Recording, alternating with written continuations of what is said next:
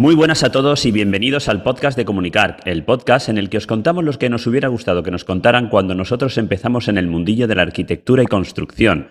Yo soy Antonio Verdú. Y yo soy Enrique Alario y hoy os traemos un programa que por lo menos a nosotros pues, nos hacía bastante ilusión abordar, ya que seguro que más de una vez has querido saber cómo evitar que una obra se convierta en una pesadilla en materia de seguridad, así que ¡comenzamos! ¡Comenzamos!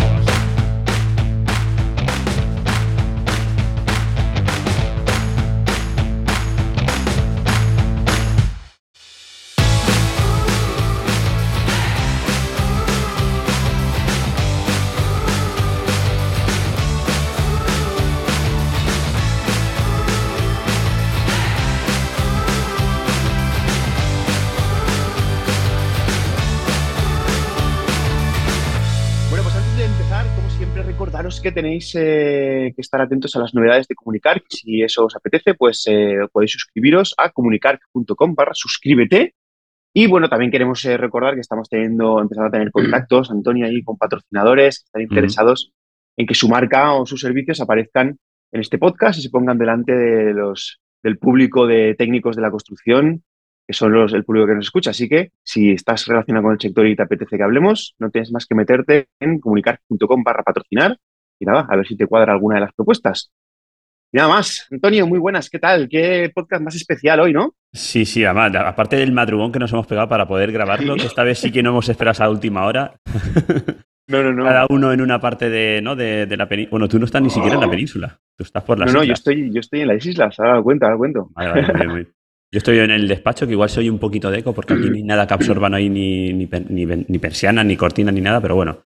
Aquí estamos empezando a grabar el podcast, un podcast la verdad es que bastante interesante, que luego os explicaremos de qué va, pero antes, Enrique, vamos a contar cómo nos ha ido nuestra semana, ¿no? Pues sí, nos ha ido una semana un poquito, un poquito rara, porque entre que hemos tenido una fiesta por en medio, que la semana ha sido corta, no solo por, por esa fiesta por en medio, sino porque a mí me ha tocado, por ejemplo, viajar en viernes, se me ha quedado la semana de producir en, en Valencia, así ahí un poquito cortita.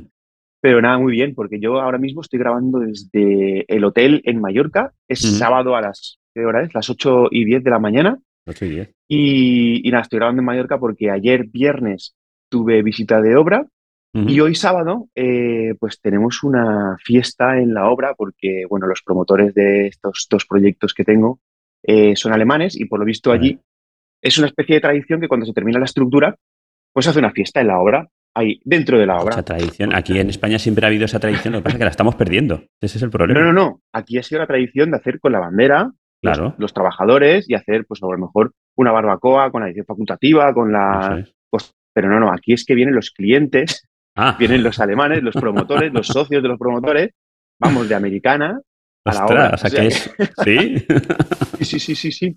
De hecho, de hecho, es una de las cosas que voy a contar ahora porque, claro, Eh, la obra es la obra. Entonces, eh, yo me vine ya la semana pasada a dar un repaso a la obra. Evidentemente, la obra, lo que es la estructura, está terminada. Estamos ahí en una fase de impasse en la que eh, la semana pasada estuvimos pues, eh, viendo qué puntos eran conflictivos para arreglar en temas de, precisamente, prevención de riesgos para que, claro, uh-huh. gente... Igual vienen chanclas. No tengo ni puñetera idea. En chanclas y calcetines, por supuesto, que son alemanes.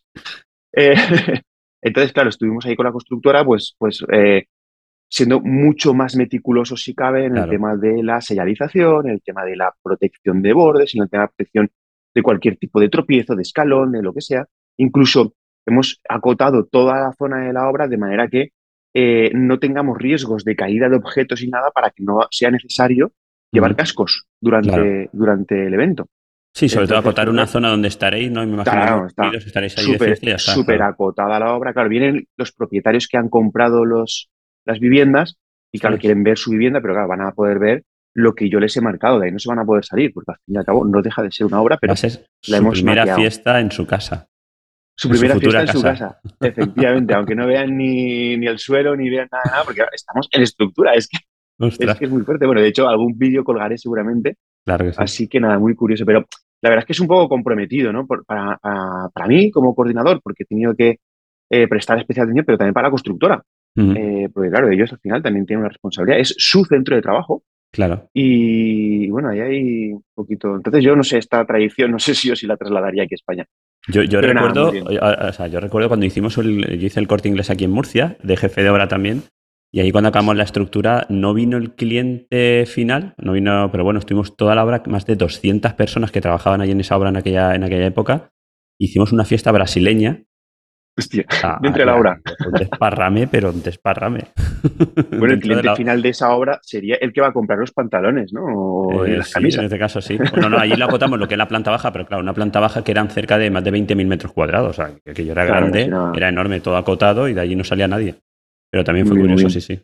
Bueno, disfrútalo. Pues, pues nada, oye, sí, sigo contando mi semana porque, claro, ayer, ayer que fue viernes, eh, pedazo de madrugón para coger el avión como siempre. Pero claro, ayer fue un día duro de visitar las dos obras que tengo aquí, revisar que la constructora había adecuado perfectamente todo lo que tenía que adecuar en prevención de riesgos para hoy poder hacer esta visita y terminar de hacer los ajustes, visitar las dos obras, corriendo a todas partes, negociación con promotores, constructores, porque tenemos aquí también, bueno, pues, pues hay siempre líos de precios y más hoy. Nada, eh, duchita rápida a las ocho y pico de la noche, cena, acostarme tarde, levantarme pronto para grabar y bueno, es todo una... O sea, que estoy petado y hoy... Hoy la fiesta y luego cojo el avión a las diez y pico de la noche para volverme para casa. O sea que, o sea que mañana, mañana, reventado. mañana voy a estar un poquito muerto, muerto. Pero bueno, habrá que dar el callo también con los chiquillos, que ya que los estamos con ellos habrá que estar ahí. Claro. Eh, y luego, ¿qué más? Eh, bueno, también hoy, antes de ir a la fiesta, viene el equipo de, de José Vare Arquitectos, el equipo técnico del despacho, porque claro, evidentemente ellos han creado, han, han desarrollado Eh, toda la documentación técnica de estas dos obras y tal, y claro, ahora José ha dicho, bueno, pues ya que es una fiesta, veniros todo el equipo y así pues vais a ver qué es lo que habéis hecho, porque vaya tela lo que han creado esta gente, uh-huh. que solo lo han visto en papel y claro, yo creo que es muy motivador para los equipos técnicos claro. que siempre están en el despacho, venir a la obra y poder ver, poder ver los proyectos materializados, ¿no? Uh-huh. ¿Y qué más os cuento en mi semana? Bueno, esta semana también, aparte de esto, ha sido también el inicio de curso del Master March, que uh-huh. o sea, como sabéis soy profe de... del máster que me llevó la gente a las obras y pues ha sido otro evento más que he tenido durante la semana. Que nada, está muy bien. Y he tenido un último evento que este me hace especial ilusión y además eh, quiero aprovechar el podcast para hacer un súper agradecimiento porque eh, la Escuela Técnica Superior de Arquitectura de Valencia, que es la escuela donde yo estudié, uh-huh. aunque antes se llamaba Escuela Arquitectura Técnica, pues me, me entregaron un reconocimiento. Y ¡Ostras! Estoy súper, súper emocionadísimo. Bien, bien, bien, bien. Te pondremos aplausos. ¿eh? Sí, sí, sí. Hombre, yo qué sé, yo soy, vamos, eh, no me lo creía cuando me llamaron, me llamó el director Fernando Cosgallón, que lo saludo aquí y le doy un, un abrazo grandísimo. Es que, que, que vino en el podcast hace el año pasado, la temporada pasada. Correcto, correcto, efectivamente, vino al podcast y, y me llamó y me dijo, mira, que queremos hacerte un reconocimiento a la divulgación. No, no por ser arquitecto técnico ni bueno ni malo, sino a la divulgación de la profesión. Que bueno, pues algo de ruido hago, ¿no? Para, para, que, se sí, sí. para que se reconozca. Y quiero aprovechar, porque allí eh, hice un pequeño pitch eh, cuando me subí y una de las cosas que reivindiqué, creo que voy a aprovechar también el altavoz que me va aquí a comunicar, para reivindicar que a mí me hicieron este reconocimiento para, por la divulgación de la profesión de arquitectura técnica, pero creo que los arquitectos técnicos tenemos que empezar a creérnoslo un poquito uh-huh. y deberíamos hacer algún tipo de reconocimiento o algo anual o como sea a los arquitectos técnicos, pero que de verdad han estado detrás de obras importantes y relevantes, porque al final siempre cuando vas por la calle, cuando ves un edificio especialmente chulo, pues siempre eh, normalmente se sabe quién es el arquitecto que ha estado, que, que ha creado ese, ese edificio, pero detrás de cada edificio en España recuerdo que siempre hay un arquitecto técnico. Entonces mm. yo quiero reivindicar desde aquí que, que la profesión, pues nos, aunque sea endogámico, pero que nos hagamos a nosotros mismos los reconocimientos y que, que los profesionales que han estado haciendo este tipo de cosas, que, que que lo reconozcamos de alguna manera y que, que salgamos a la luz y que se nos, se nos vea, ¿no? Y que, que tengamos nombres y apellidos y que cuando alguien eh, pregunte por un arquitecto técnico, pues que, que, se, que se acuerde de alguien y no sea solo por la difusión, sino porque realmente este es un pedazo de arquitecto técnico, no como yo que hago ruido, pero arquitecto técnico soy del montonet, pero bueno. que, que realmente sean, sean metidos, se hayan hecho alguna cosa especial. Así que nada, esta es mi semana. Igual me enrolla un poquito más de la cuenta, porque teniendo en cuenta que seguramente me llaman para irme corriendo, pues os he robado aquí diez minutos de mi semana. Nos queda una horita, si no pasa nada. ¿Qué tal? Perdón, perdonad que me haya extendido un poquito más de la cuenta, pero sobre todo estaba emocionado con el tema del reconocimiento. No, no, no. Claro, hay que explicarlo. Yo bien, la semana igual que tú, o sea, la, un poco rara, ¿no? Con ese miércoles en medio, que a mí me tocó viajar, me fui a Madrid el miércoles mismo. Pero uh-huh. empezó la semana súper bien porque finalmente, y después de, de, de casi cuatro años, eh, firmamos ya el acta de inicio y replanteo de, de las dos obras que empiezo aquí en mi pueblo, el, la plaza de la, la iglesia. Plaza? Sí, sí, sí, bueno. por fin. Por fin firmamos el lunes ahí en la alcaldía y también las oficinas de urbanismo, que también las, vamos a, las, las, bueno, las hemos empezado ya. Y súper emocionados, también ilusionados porque, porque es un proyecto muy chulo, ¿vale? Un proyecto que, uh-huh. que junto con el despacho de Cristina y con otro despacho de, de, de Elche, R A S Arquitectura, y con muchísimas ganas de arrancar el proyecto, que lo mismo como voy a intentar también, ¿no?, Lleve, mostraroslo a través de las redes sociales para que veáis el, la pedazo de obra que vamos a hacer allí. Eso por un lado. Y por otro lado, bueno, eh, ayer com, eh, comuniqué, ¿no?, en el, en el podcast, en mi podcast personal, Aparejador Itinerante, que voy a tomarme un descanso. Eh, no, no, lo, no lo había dicho, pero al final me voy a tomar un descanso, Enrique. Sí, porque mucha, estoy pensando que últimamente lo que hago en la semana lo estoy contando aquí. Con lo cual ya ni tengo tiempo para dedicarle al podcast y prefiero centrar los esfuerzos aquí en comunicar, que yo creo que le, le veo mucha más trayectoria, y la otra lo dejo en stand-by, ¿vale? Igual que tienes tú on-site, lo vamos a dejar sí. en stand-by. Y muy bien, muy bien. Eso no quiere decir que después de las cinco temporadas que, llegue, que llevo, que no se vaya a hacer nada más, pero bueno, de momento lo dejo en stand-by, voy a centrarme aquí y, y poder organizarme un poco, porque sigo aún un poco loco desde la vuelta del colegio y quiero acabar de centrarme y... y dedicar el tiempo a lo que realmente merece la pena y, y tirar adelante. Uh-huh. Y, y básicamente esa ha sido mi semana, tampoco mucho más. Una, o sea, una, una pena, eh, tengo que decir, una pena, Antonio.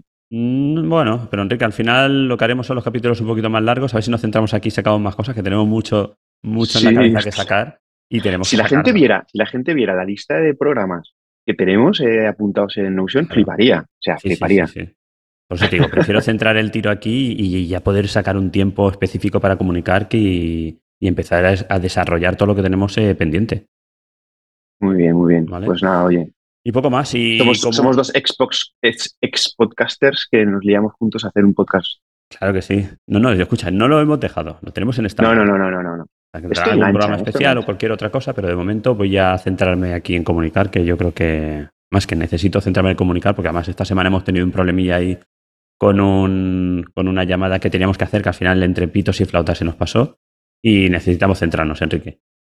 Y nada más, eh, por otro lado, eh, pues recordar, ¿no? Recordar como todas las semanas que en el último podcast del mes eh, eh, haremos ese podcast que hacemos, que hemos hecho, que hicimos la temporada pasada, que arrancamos la temporada pasada con preguntas y respuestas de, de los oyentes, que ya tenemos unas cuantas. Y lo que os invitamos es ¿Ah, sí? a... Sí, sí, sí, tenemos unas cuantas. Si no las has visto, yo me las he visto. Tío, me, me he despistado, tío. Las tengo ahí aún pendientes de, de, de meterlas en su sitio, pero están ahí, están en el... Menos, en mal, el... menos mal que nos complementamos, Antonio, porque, porque si no... Pues bueno, muy eso, bien. Recordar a los oyentes, ¿no?, que nos dejen más preguntas en comunicar.com barra preguntas eh, y ya está, y así al el último sí. podcast del mes, que será la semana que viene, no, a la otra. Grabaremos ese podcast especial respondiendo preguntas. Dime. Tengo que decir, tengo que, decir que también eh, haremos una publicación en, en Instagram y tal, que como ahora, bueno, ahora no, hace tiempo ya, se permite hacer preguntas y, y responderlas a través de Instagram. Claro. Pues, oye, lo meteremos ahí también, a ver si por ahí también se anima la gente, ¿no? ¿Qué? Por supuesto. Y, y de hecho, si alguno se anima a hacer las preguntas eh, en audio, pues oye, fenomenal, porque... De, no sé dónde tenemos ahora mismo, lo, lo pondremos Mira, en los enlaces del programa. Es muy fácil, o sea, en Anchor, o sea, con, en, la, en la aplicación que estamos grabando, al final, al final de, de la descripción del podcast, ¿vale? Hostia, viene ahí un enlace donde directamente le das y te y, y, o sea, y puedes dejarnos un audio. O sea, y lo tienes tanto en Spotify como en Anchor, como si es, nos escuchas desde Apple Podcast. Hay un enlace que se llama Anchor no sé qué, no sé cuánto, no me acuerdo cómo se llama, pero directamente le das ahí y te da la oportunidad de podernos grabar un, un Pero escucha, un eso está eso sale en automático, porque me parece que en las últimas descripciones no lo he puesto yo. Sale en automático. O sea, vale, vale. Vale, eso vale. directamente sale okay. en automático y se distribuye en todos los, en todos los podcasteros, o sea que, que está ahí. Fenomenal. Pues ¿Vale? oye, Antonio, vamos ya al tajo que tenemos aquí abajo. Yo lo tengo abajo. Yo lo tengo arriba. El invitado que está esperando, tú lo tienes arriba, yo aquí abajo. Yo estoy en el medio. Hola, ¿qué tal? Vamos ya con el invitado, que tengo Hola. muchísimas ganas de hablar de este tema. Eh, con Ebrul Mahamud, ya que, ya, ya que ha, ha, ha hablado, tenemos ya de invitado a Ebrul Mahamud. Eh, ¿Qué tal? ¿Cómo estás? Eh, eh, hoy vamos a hablar de un tema en el que, bueno, pues mucha gente a veces eh, le tiene un poquito de miedo al tema de la coordinación de seguridad y salud, porque, bueno, es un tema comprometido, pero todo tiene su método. Y Ebrul, pues, es experto, de hecho, ahora nos contará su trayectoria, es experto en el tema.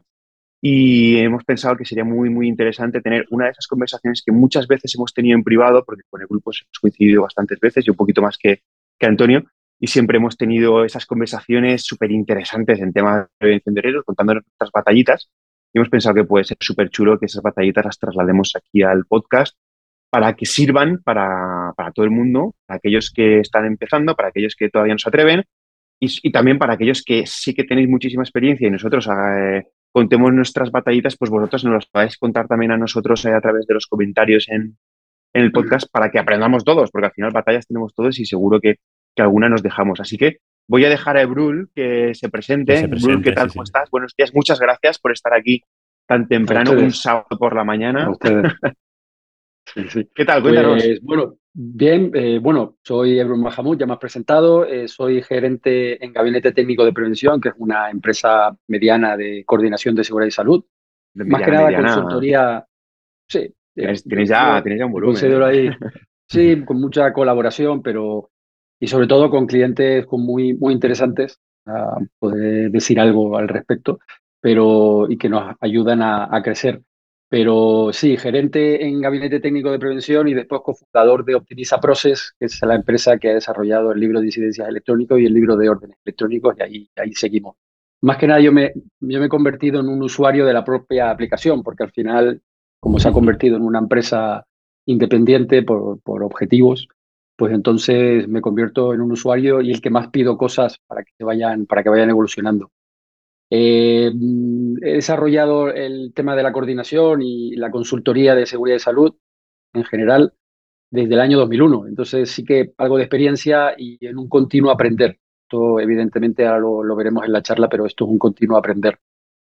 Y poco más, yo quería agradecerles a los dos y, y darte la enhorabuena, Enrique, porque que te dé una mención de honor, aunque sea en divulgación, eh, la escuela dice mucho, dice mucho. Esto, esto, es, esto es importantísimo y nos ayuda a todos, evidentemente, pero darles las gracias no solamente por, por invitarme, sino por llevar esto. Ya veo, ya estuve hace tiempo en una entrevista, sin vídeo, pero con audio, y veo lo complicado que es. Complicadísimo, hay que buscar huecos, eh, están viajando, hay que moverse mucho y al final uno encuentra el momento, pero para eso hay que tener iniciativa, porque si no se diluye. Claro. No creo que sea un problema que, que los podcasts propios, porque este está creciendo muchísimo y tiene muchísima repercusión y, y nos ayuda a todos. Yo, yo lo escucho paseando al perro por la mañana y, y me viene muy bien, me da un montón de energía también para, para continuar y la verdad que es un, no sé, han dado con la clave. Evidentemente. Sí, sí, me mucha, mucha, mucha pregunta, ¿eh? Oye, a mí me hacía, a mí me hacía ilusión cuando ahora, cuando, cuando volvimos del verano, que nos costó un poquito engancharnos, que la gente nos decía, pero va, venga, va, no vas a grabar ya. Me hacía ilusión que la gente tenía ganas de, de comunicar. Está muy guay. Uh-huh. Bueno, y, y nada, podemos entrar al tema porque yo creo que sí, yo es creo bastante que sí. entretenido y nos ayudará a todos. Antonio, cuéntanos de qué vamos a bueno, hablar eso, hoy. ¿De qué íbamos a hablar? Un poquito más. Venga, va. Pues, ¿Qué, ¿qué vamos a hacer? Es... ¿Qué vamos a hacer? Bueno, no, el podcast lo hemos enfocado, bueno, le hemos dado varias vueltas, ¿no? Pero la idea es eh, cómo evitar, ¿no? Evitar que, que nuestra obra se convierta un de, en un desastre en prevención de riesgo laboral, ¿vale? Esa es la idea, la idea porque yo creo que, como hemos estado hablando al principio, eh, la seguridad y salud, en la escuela nos enseñan algo de seguridad y salud, más poco. Más, no, yo más creo normativo que, que otra cosa. Más pero normativo, pero no cómo llevar una, una coordinación, nos, no, no aprendemos a, a qué tenemos que hacer, no sabemos realmente cuáles son nuestros eh, nuestras obligaciones y, nuestra, y lo que tenemos que hacer. Entonces, eh, al final, nuestra obra se puede llegar a convertir en un desastre porque nadie nos ha enseñado a llevarla y vamos aprendiendo a base de capones, ¿vale? Y entonces, bueno, pues aquí vamos a hablaros un poquito de cómo, cómo pensamos nosotros y sobre todo Ebrul, que es un profesional del tema, como él piensa que... Bueno, que, nosotros también, lo que pasa es que él es mejor profesional. Claro, claro, nosotros, nosotros hemos empezado, hemos aprendido a base de capones. Él ya es... Lo tiene todos, todos, todos. La verdad que somos, somos eh, los coordinadores de seguridad y salud, en lo que es el mundo de la construcción, somos los únicos que tenemos un artículo propio en un Real Decreto y que nos dice exactamente cuáles son nuestras funciones y responsabilidades. No sé cualquier otro agente si lo tiene o no.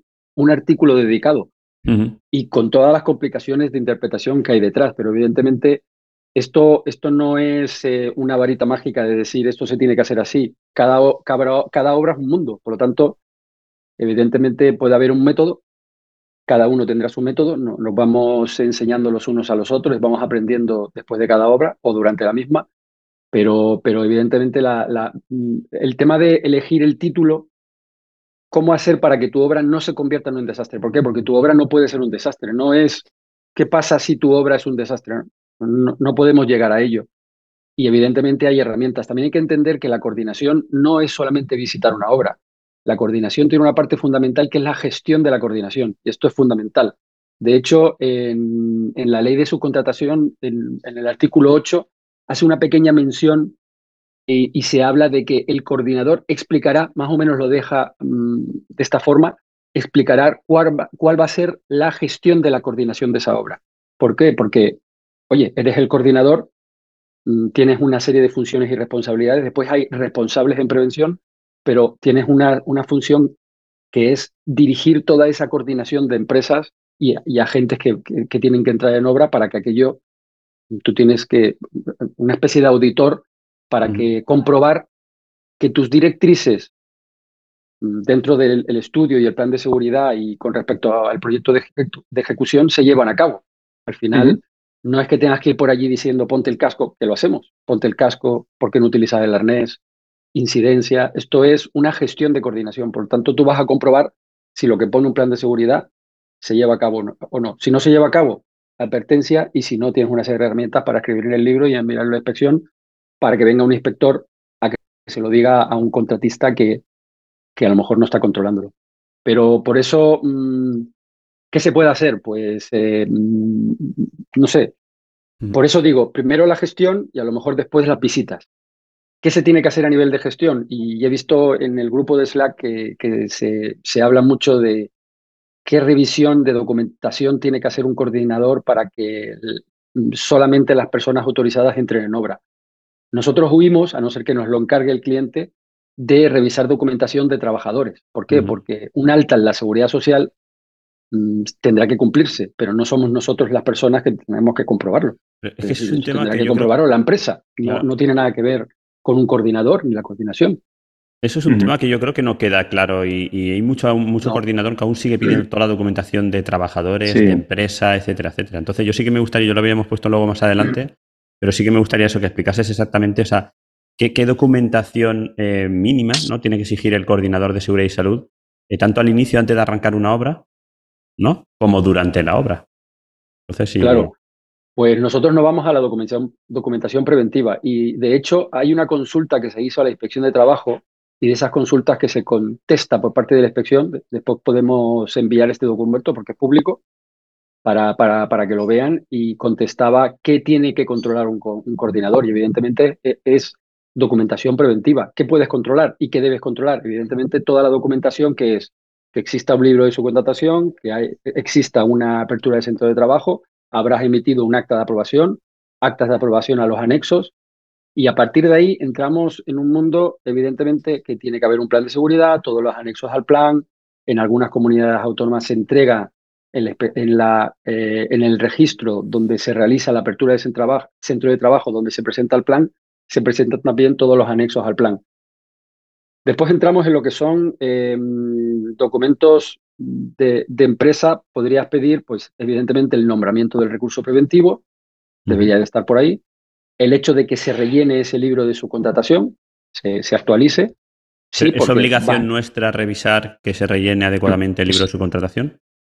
Es que tenemos, tenemos una obligación y nace de ese, de ese artículo ocho también de, eh, de que todas las empresas que acceden a obra, a obra es decir, uh-huh. si tú tienes una contrata principal, tendrá sus subcontratas, eh, se encarga esa contrata principal de sus subcontratas, pero si existe otra contrata principal, a, habrá que mm, enviar información de una empresa a otra que, diciendo, oye, es, que también está otra empresa. Claro, sí, exacto, sí, la, la coordinación pero, de actividades empresariales de las diferentes empresas. Entre, y, y coordinación de seguridad y salud también, es decir, que claro. ahí hay, hay también una mezcla entre coordinación de seguridad y salud y coordinación de actividades empresariales, que yo lo veo más como mmm, actividades ajenas a la obra que se pueden producir durante la obra. para una coordinación de actividades. Y una coordinación de seguridad y salud es todo lo que tiene que ver con la obra. Al final es todo coordinación de actividades empresariales dentro de la obra, ¿no? Pero sí que esa comprobación de que se está rellenando adecuadamente y que uno visita y comprueba ese libro y, y le, y, y, y le, le solicita la información. Claro, claro, con las empresas que están allí. Te tienen que informar, ¿no? eh, de, de las anotaciones de las empresas que han entrado y de las anotaciones que se han hecho en el libro de su contratación. Yo, yo como experiencia propia, lo que en temas de, lo de la documentación, y, y ahora mira si lo hago bien o lo hago mal, porque al final nunca terminas de saber si realmente lo estás haciendo claro. perfecta, perfecto. Yo lo que hago es que eh, antes de empezar la obra mando un correo electrónico en el que requiero la documentación y en ese listado de documentación tengo dos listados. Tengo un listado que digo, esta es la documentación que quiero que me envíes, que normalmente tiene relación con la designación de los responsables y de los interlocutores Para, para, para yo tener constancia de con quién tengo que hablar y a quién tengo que responsabilizar o a quién tengo que hacer responsable de, de que se hagan las cosas. Y por otro lado también la documentación eh, del plan de seguridad y las adhesiones y todo eso que estoy diciendo. Pero todo el resto de documentación que es eh, de listados de trabajadores, eh, justificación de E P I S, justificación de formación, todo ese tipo de cosas, yo en ese mismo correo siempre mando un enlace a una, a una tabla de Excel que tengo en la nube, que tengo en OneDrive, de manera que les digo, y esta tabla es la que quiero que todos los, que, que, que periódicamente me la tienes que mantener rellena. Entonces, esa tabla tengo varias pestañetas. Tengo una pestañita que es eh, de la empresa, de datos de la empresa, otra que es de datos de maquinaria, de datos de los trabajadores. Entonces, empresa, pues tengo cuál es la empresa principal, de esa empresa principal tengo qué subcontratas cuelgan y de cada una de ellas tengo, pues a ver, eh, tiene el R E A, pues el número del R E A, tiene no sé cuánto.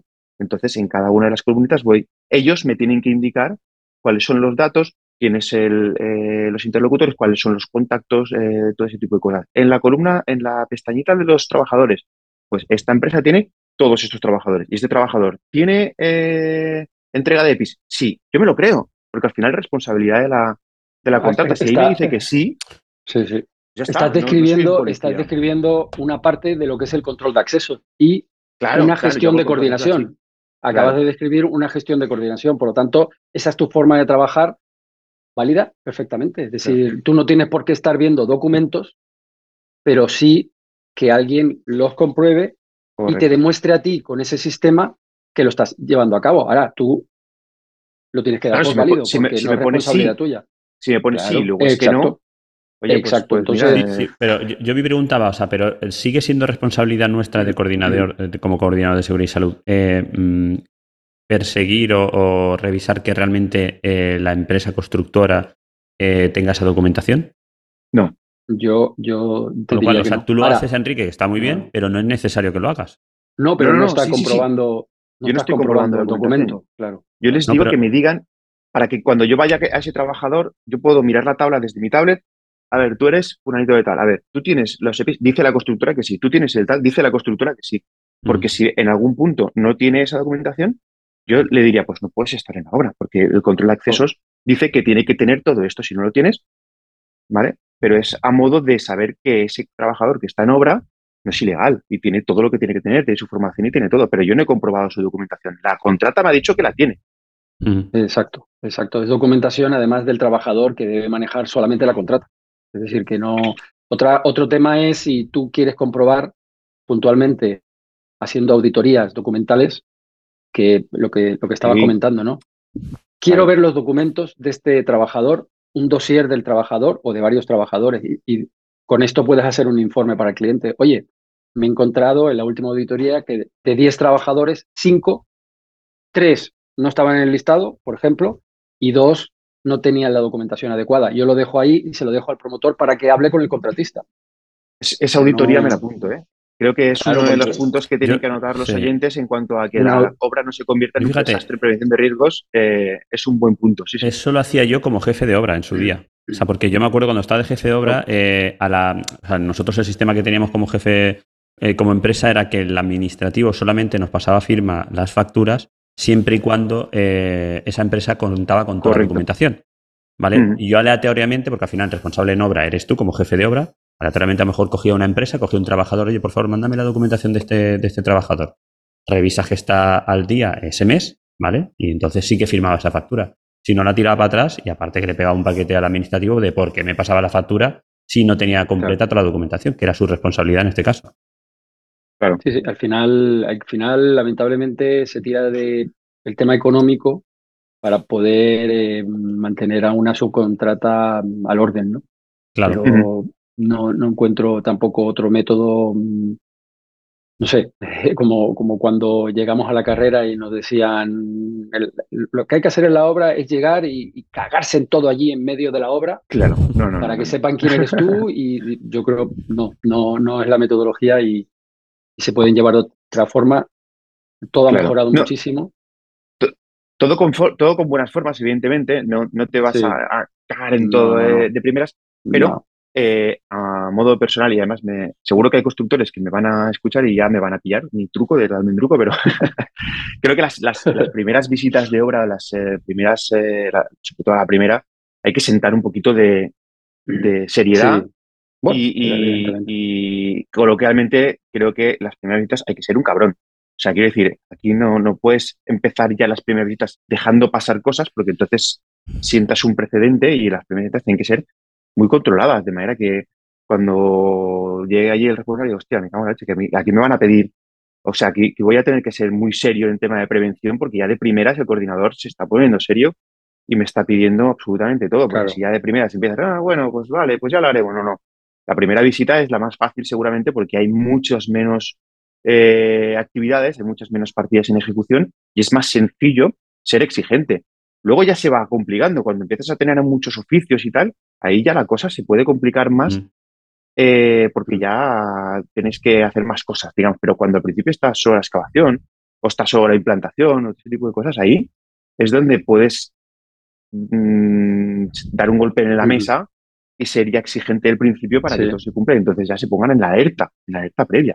Pero además, ayudarte, ayudarte del resto de la dirección facultativa fundamental y del promotor. Es decir, que, que vean que mm, el grupo es una piña que va junta uh-huh. y todos, para eso también hay que mm, trabajar y guiar a, al resto de la dirección facultativa, a la dirección de obra, dirección de ejecución, pero fundamental porque visitamos a veces juntos y a, y a veces separados. Por lo tanto, que todos tengan esa visión de seguridad desde el promotor es fundamental uh-huh. para que tu obra ni nazca mal, ni se convierta en un desastre porque cualquiera que entre en la obra, y esto se mm. ve al principio, cuando entras en obra, sabes dónde estás entrando. Es mm. decir, es verdad que los locales, acondicionamiento de local rápidos, un mes de trabajo, montar una tienda, eh, lleva un momento mm, caótico y sobre todo también al final, cuando, cuando empiezan a entrar en, en la propia empresa que va a llevar la tienda y tienes un batiburrillo allí de Tra trabajos finales, eh, lo que son remates, montando casi la ropa en la tienda. Ese momento sí hay que controlarlo para que tu obra no se convierta en un desastre de, de seguridad y salud, ya no de coordinación, porque tiene mucha coordinación de actividades. Para eso te mm. tienes que adelantar. En una obra de un mes, casi en el minuto uno, en la primera reunión con todos, tienes que explicar lo que va a ocurrir al final. Mm. Tienes que explicarlo y decir, señores, yo a partir del día... que empieza el día uno, el día quince, necesito eh, a los responsables de prevención de la tienda que va a llevar a cabo la venta aquí de, de producto. ¿Para qué? Para involucrarles en lo que es la gestión de la coordinación, porque ellos van a tener a su persona, personal entrando en, a lo mejor es un, una obra y a lo mejor es una tienda. Mm. Habrá que verlo, si hay un final de obra, no hay un final de obra. Pero mm, tenemos que adelantarnos a esa situación, y esto es fundamental en, en el tema de coordinación.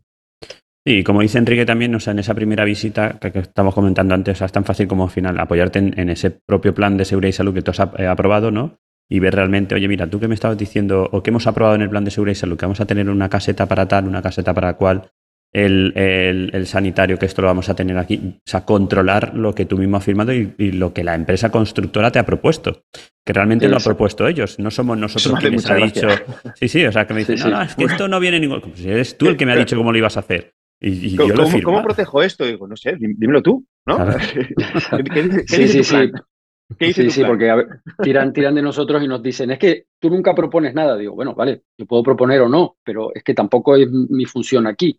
Claro. Lo pones tú y lo estudiamos nosotros, si no, si no estaría, estaría siendo parte de la constructora, y no es así. Yo, mm. Al final, el buen entendimiento está ahí, ¿no? Pueden haber propuestas, evidentemente, pero, pero es que, y además, tenemos que indicar también que a lo mejor yo he aprobado un plan al principio y perfectamente te puedo solicitar, porque la obra ha cambiado, un sí. anexo y una modificación a lo que he aprobado previamente. Pero, insisto, adelantarse a los a, a acontecimientos es fundamental para nosotros en coordinación. Para eso tienes uh-huh. que tener una planificación, algo previsto. ¿Qué tienes previsto? Y además hacer la pregunta en cada visita. ¿Qué tienes previsto la próxima semana? ¿Qué tienes previsto en el mes? Y cuando sea reunión de coordinación, fundamental.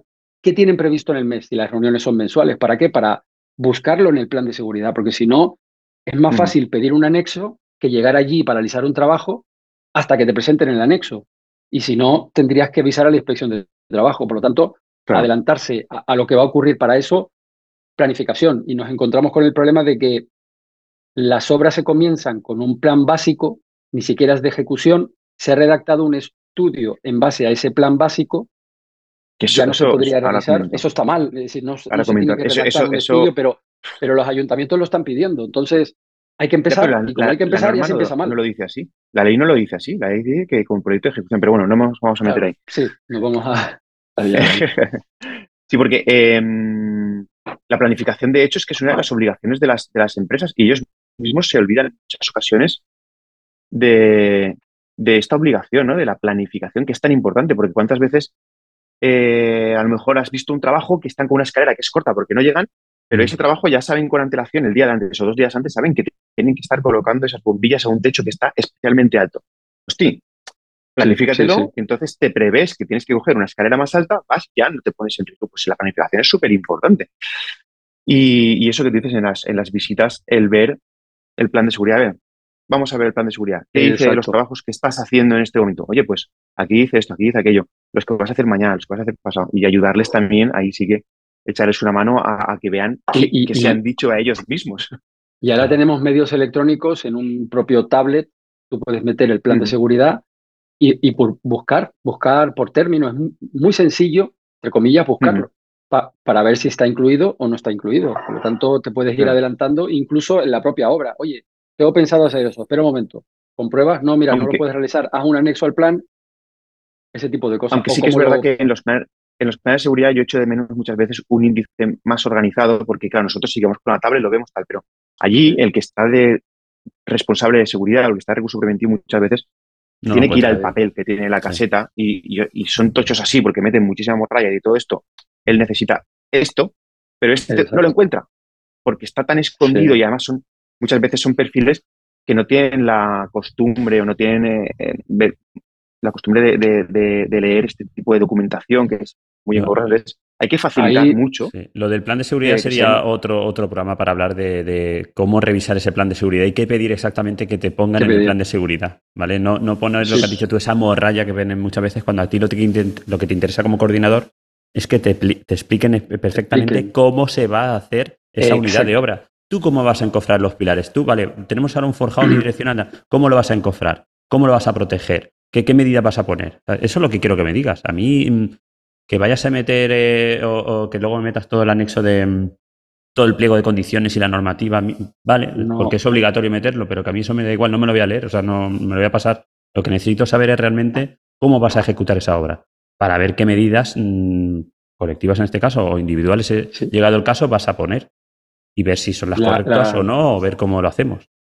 La pregunta es cómo, es, es fundamental. ¿Cómo claro. lo vas a hacer? Y cuando haces la pregunta es que a veces no te bueno, responden. Entonces, no, porque muchas veces eh, nos ¿quién, encontramos ¿quién lo va a hacer? Que, ¿con qué medios? Claro, eh, ¿en qué plazo? A partir claro, de ahí todo lo demás. Sí, el sí. problema también con la seguridad y salud es que muchas veces ese, ese plan de seguridad y salud lo hace un departamento, lo hace una persona anexa a la obra y el jefe de obra luego tiene otra idea en la cabeza de cómo ejecutar su obra.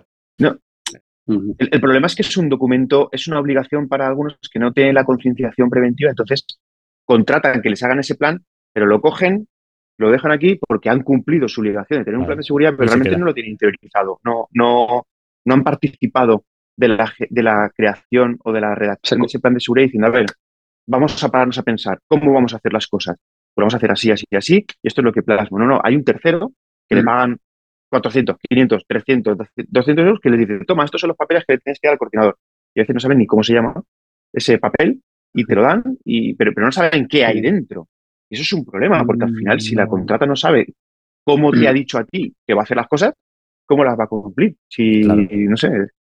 Por, por, es un problema por como toda la vida. No, esto se hace sí, por, como toda la vida. Por, por ayudar un poco ahí a las contratas, y sí que hablando con técnicos eh, en prevención, que son también de, del grupo de los técnicos en prevención que llevan la coordinación, es fundamental también eh, saber quiénes son ellos y, y qué sufren ellos en obra, porque es verdad que cuando un jefe de obra está por encima en rango de un técnico en prevención de la propia contrata, ahí hay un problema. ¿Por qué? Porque sí, el jefe de obra... Se antepone. Exacto, la producción está por encima de lo que es la prevención, puede que no, pero bueno, en muchos casos es así. Por lo tanto, eh, el, el, lo, lo mal que lo pasan los técnicos en prevención de las contratas en obra eh, es importante. Por eso todo nace de lo que es el promotor. El promotor mmm, tiene que sentar las bases hacia abajo, hacia lo que es la obra, para que entiendan que lo fundamental es la prevención, y a partir de ahí nadie tiene, tiene que sufrir un accidente trabajando. Evidentemente no, no tiene sentido. No tiene se uh-huh. sentido ir a trabajar y no volver a casa. No claro. tiene sentido esto. Por lo tanto, uh-huh. el promotor es fundamental. Y en el tema del plan de seguridad, pa para que se redacte correctamente, nosotros podemos pedir que mm, se enumere un plan de seguridad y salud, las páginas, tener un índice, poder buscarlo correctamente. Esto puede ser una de las incide incidencias que, que encontremos y pidamos subsanar a una contrata antes de aprobarlo. ¿Por qué no? Claro, para claro. que sea útil el documento. Lo que sí, de hecho, eso de... a lo mejor se podría, no. se, se podría indicar en esa documentación de gestión previa que se manda antes de... Yo, en cuanto conozco a la contrata, ya le mando ese documento de, oye, pues mira, en el plan te voy a exigir esto, esto, esto y esto, porque yo sí que les mando un checklist de qué es lo que voy a revisar en el plan de seguridad para que tú lo sepas con antelación, para que de primera vez lo hagas. lo hagas como toca, ¿no? Eh, que de hecho, eh, este sería casi que el primer paso para que tu obra no se convierta en un desastre de prevención de riesgos, ¿no? Dejar claro qué es lo que vas a exigir. Que en, en ese sentido, bueno, antes que nada, Antonio, que te he cortado, perdona, y, y, y le entro con una cosa que se ha dejado colgando Ebrul y me interesa que la cuente. No, no, eh, quería comentar que lo que comenta Ebrul tiene toda la razón en cuanto al promotor, pero que sí que es verdad que, que bueno, la realidad al final es que el promotor, en este caso, eh, si hay algún problema en seguridad y salud, pues el noventa o el cien por ciento de las veces la, el problema es de la constructora, o, o se achaca a la constructora. Y pocas veces yo he visto en una obra participar al promotor suya, y a, claro, y hacerse responsable también de esa, de esa prevención. Que es lo suyo, sí, porque además el, el, el máximo responsable es el promotor, que es, que es suya la obra realmente. Pero yo creo que pocos promotores saben... Bueno, sí, no, pocos promotores saben... Lo desconocen. No, no, lo desconocen, no es todo así, ¿eh? eh muchos, muchos lo desconocen. El responsable del centro de trabajo es la constructora, y el promotor es el responsable de exigirle a la constructora que cumpla con todas sus obligaciones a través del coordinador de seguridad, ¿no? Más o menos es... Correcto, pero, pero, el, que, pero... El, el, que des, el que al final está haciendo la obra, el que es al máximo, para mí yo creo que el máximo responsable es el promotor. Lo que pasa sí, es que puede, debajo del promotor puede... descuelgan un montón de gente que al final se llevan y pasa cualquier cosa, son los que asumen al final toda la responsabilidad. El promotor pocas veces le va a llevar. Pero que, como ha dicho Ebrul, yo creo que es el que está arriba y es el que tiene que, que, hace, que transmitir a todo el equipo, ¿no? eh, la importancia de la, de la prevención para que no haya ningún problema y que su obra fluya y que funcione perfectamente. Para eso tiene un coordinador, que nombra, evidentemente. Es decir, una de las primeras responsabilidades es nombrar un coordinador. Si no has nombrado un coordinador, tiene un problema. Pero a partir de ahí es el coordinador el que tiene que establecer, explicando hacia la obra, pero también al promotor. Nos, nosotros ponemos en las propuestas parte de esta explicación. Decirle, señores, ustedes son los promotores de esta obra, por lo tanto, hasta yo si, siempre hablo de las obras de acondicionamiento que son las más rápidas, y donde nos hemos encontrado más, más complicaciones, pero explicar al promotor, incluso a través de la... Porque a veces el encargo nos lo hace una arquitectura. Es decir, uh-huh. nos nombra al promotor, pero el pagador es un estudio de arquitectura. Por lo tanto, eh, hay, explica, hay que explicárselo también al, al promotor y no solamente a la, a la contrata o a la subcontrata, hace esa gestión de coordinación. Perfecto. Vale. Eh, Eh, una cosa que, que, no, que no me gustaría que se nos despistara, porque hemos pasado por el tema de, de lo de la documentación previa, y yo sé que, que Ebrul también, eh, antes de empezar unas obras, pues tiene una, manda una, unos requisitos y tal, y me gustaría que nos contaras qué puntos detallas en esa comunicación previa, en, ese, en esa gestión previa que les eh, trasladas a las contratas para, para que sepan por dónde van a ir los tiros y cómo van a hacer las cosas, porque creo que es, es interesante que la gente sepa puntos concretos que puede transmitir a la contrata antes de empezar una obra. Pues, evidentemente, ¿cuántas veces vas a visitar la obra? ¿Con qué periodicidad? ¿Cuántas veces al mes vas a pedir que se celebre una reunión de coordinación?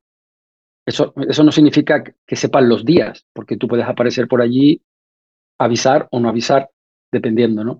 A partir de ahí, lo que es el, el, lo que decía antes, tú al entrar en una obra entiendes perfectamente dónde te estás metiendo.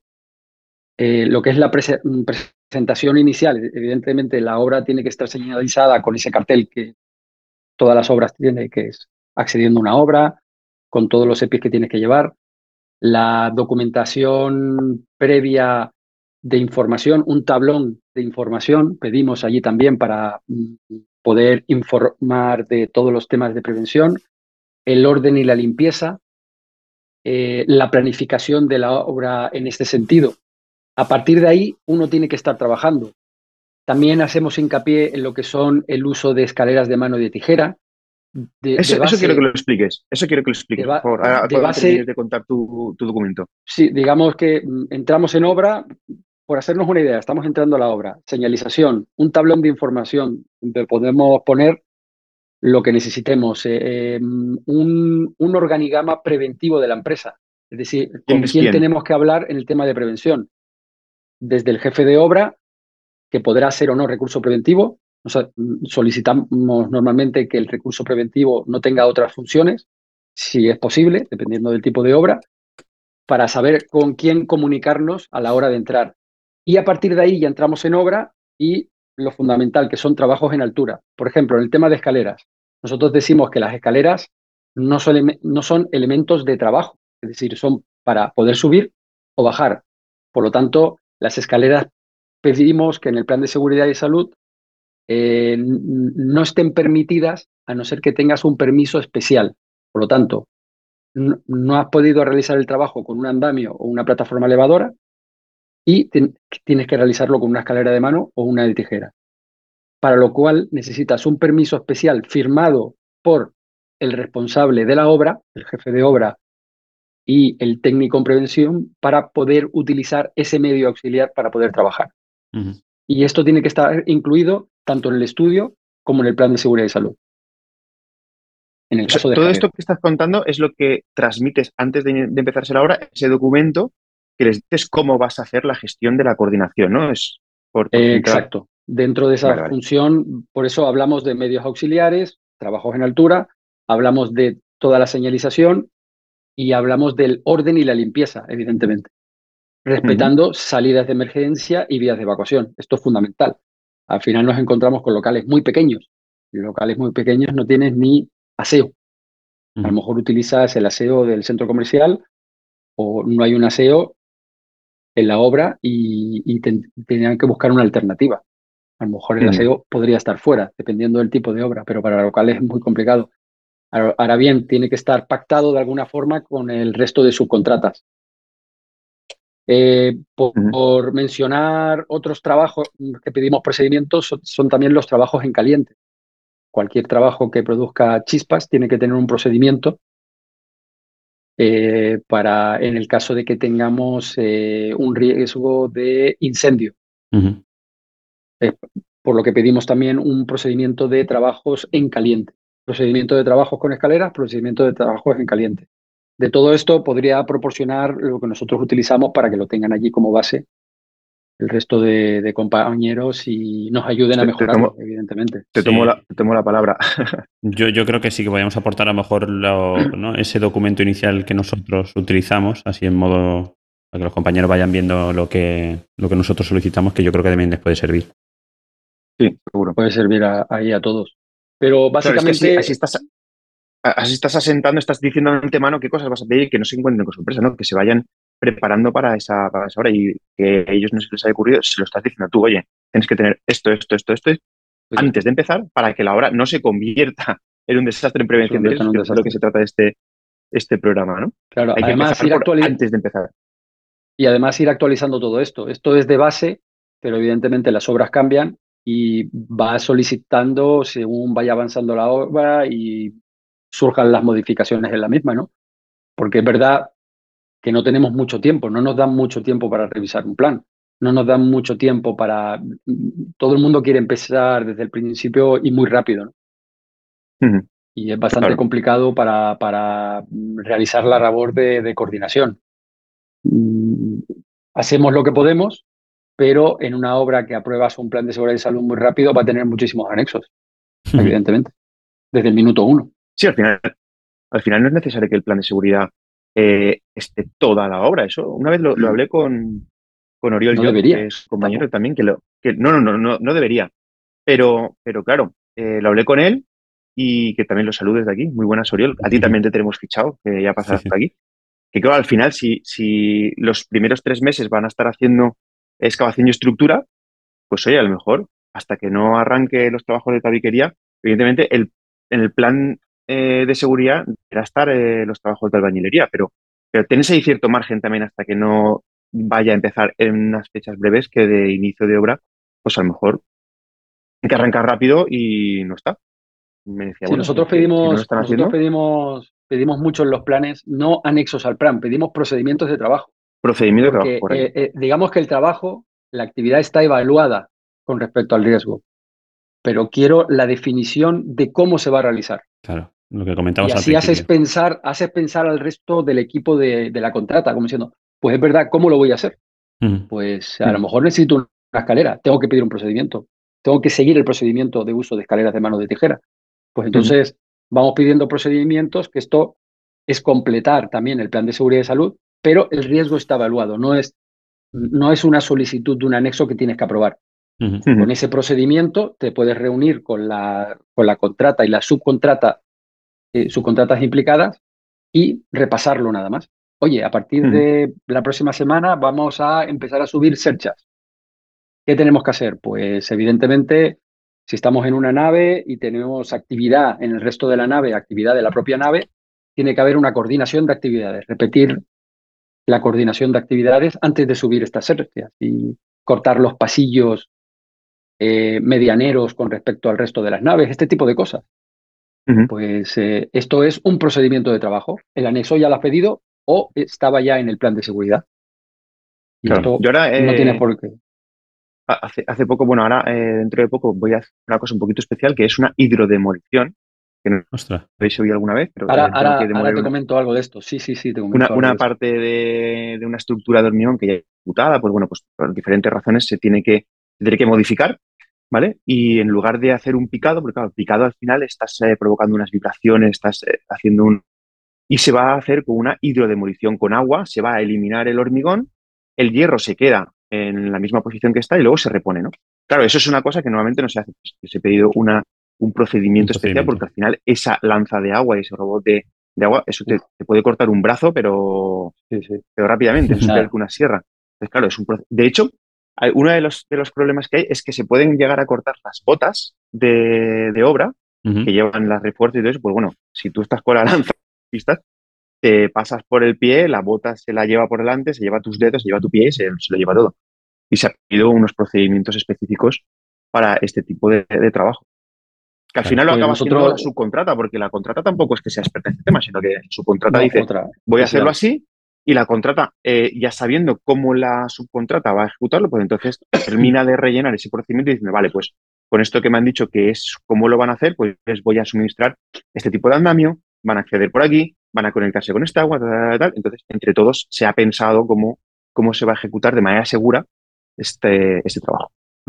Pues no, y eso me te da pie como hace... coordinador también a controlar esa, esa, esa ejecución, ¿no? Esa, esa demolición. Hombre, claro, en este caso. claro, claro, efectivamente. Uh-huh. Sí, sí, habrá un anexo, pero me tocó hace muchísimos años hacer una hidrodemolición y preocupadísimo por todo este tema de hacia dónde va el chorro eh, porque las casetas las tienes a un lado, desde dónde darle para, para poder pelar y quitar to, todo el hormigón y quedarte con la armadura. Y al final, como había un sótano y estábamos en una zona residencial, eh, el ruido que se producía de tambor dentro de lo que es el sótano provocó que llamaran al alcalde, de, esto eran Tres Cantos. Vino el alcalde a visitar la obra porque aquello era hidrodemolición, se estaba viendo toda la estructura pelada y después había que recomponer. Y, y, y curiosamente, el tema del ruido, que no uh-huh. lo habíamos tenido tanto en consideración como el tema de eh, que puedes cortar a la hora de hacer hidrodemolición. Pero no, no sé si es tu caso, Enrique, pero el tema no, del ruido no. es, es importante, y saber que estábamos en una zona residencial y, claro, ponerse con esto a las tantas de la mañana, pues despertaba a todo el mundo. La gente estaba asustada, no sabía lo que pasaba. Sí, sí, sí, sí, sí. Fue una obra muy, muy complicada en ese aspecto. Sí, sí. Eso es como cuando... A mí me pasó también una obra que hicimos también un... Ahí no me sale el nombre ahora. Un... En un muro de hormigón, ¿vale? Con proyección de, de arena de sílice. Ahí, ¿cómo se llama? No me sale... También de empastar ese muro de hormigón con arena de sílice. Nos pasó igual con, con el ruido. O sea, claro, allí se lía una. Claro, tú... Intentas proteger la zona para que la arena de sílice no salte, que no pase nada, pero que nadie cayó en el ruido que íbamos a provocar tampoco. Por Aquí, sí, sí, sí, una sí. barbaridad. Y tienen el que polvo estar, que se hace con eso también. Bueno, ¿eh? los, los el... trabajadores iban con sus cascos. Ellos iban, iban protegidos, sí, pero sí. el resto de personal no. El resto de personal están por allí. Pero no se podía estar allí. O sea, paramos los trabajos. Pararos un momento. Venga, vamos a ver cómo nos organizamos. Tú para allá, vete. O sea, cada uno que se separe de la zona aquella, porque es que no se podía estar allí. No debería haberlo planificado con antelación, ¿no? La, la, la empresa, y haber visto que había unos riesgos de polvo, tal, tal, para que... Sí, pero el, el polvo estaba controlado, Enrique, porque además se, se acotó la zona, se pusieron unos plásticos para proteger todo aquello, pero era el ruido. El, es que no se podía estar allí, no se podía estar allí. Muy molesto ese ruido. Muy molesto. Al final se tuvo que parar el trabajo un momento, a ver, pues media horita, se, se reubicaron los, el trabajo del resto y, y ya se pudo continuar. Pero eso es que hay veces que, que, que te centras, ¿no? en, bueno, en la proyección, en que no pase nada, que la gente, los trabajadores vayan protegidos, pero no te centras, a lo mejor no tanto, en el resto de personal de qué que problemas puedes tener debido a ese trabajo. Claro. A mí una, una cosa que me... Bueno, ibas a preguntar tú, Antonio.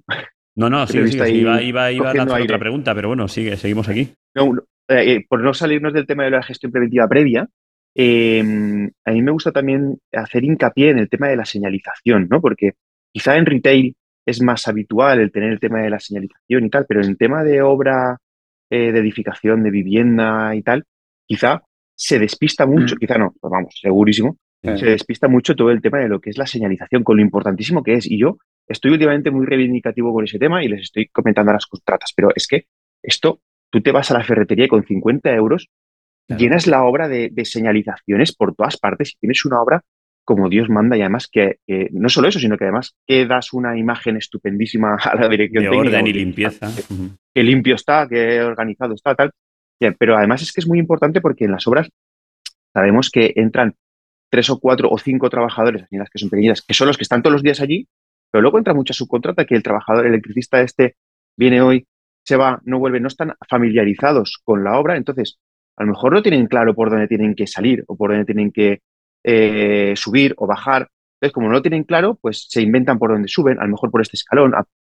Entonces, la señalización es súper importante porque ese trabajador, si hay un accidente o algo, tiene que saber rápidamente por dónde tiene que evacuar y por dónde tiene que, por dónde tiene que, eh, que irse a donde tiene eh, los botiquines o dónde tiene que bajar y subir. Todo ese tipo de cosas es súper importante tenerlo señalizado, y eso también, si desde la primera visita de obra ya se hace hincapié, oye, señaliza esto, por esta... Eh, indica por dónde vas a subir, indica por dónde no se puede subir o por dónde no se puede acceder, porque muchas veces sabéis que tenemos las obras que mejor están pues medio metro por encima del nivel del terreno y, y no se señalizan porque tal, no. saltan ese medio metrito. No, no. A ver, yo lo que quiero es que pongas aquí una rampita. Si quieres, ponte siete rampitas, las que tú quieras, pero señaliza dónde están esas rampitas y el resto váyalo o señalízalo para que no se pueda ni subir ni bajar. Todo ese tipo de cosas también, si se hacen previamente, ayudan a que tu obra no sea un desastre en prevención de riesgos, porque si unes el orden de limpieza a la señalización, pues oye, ya dices, hostia, esto es, esto es otra cosa. Claro. Esto es otra sí. cosa. Y es una cosa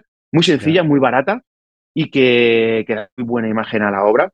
Y que, por cierto, he grabado un vídeo para, para enseñar cómo tenemos la obra aquí, porque creo que, que es interesante, me lo colgaré. No, y, y tú dices de ferretería. Es muy sencillo. Claro, y tú dices de ir a ferretería, pero incluso, um, aunque no sea señalética que, que, que cumpla la normativa, pero bueno, puedes imprimírtela y para poner cuatro, o sea, cuatro señales de por dónde tienes que hacer y todo eso también te valdría. O sea, con una cuatro te lo imprimes y lo, todo, todo y lo pones forrado y por lo menos mejor eso que nada. Mm.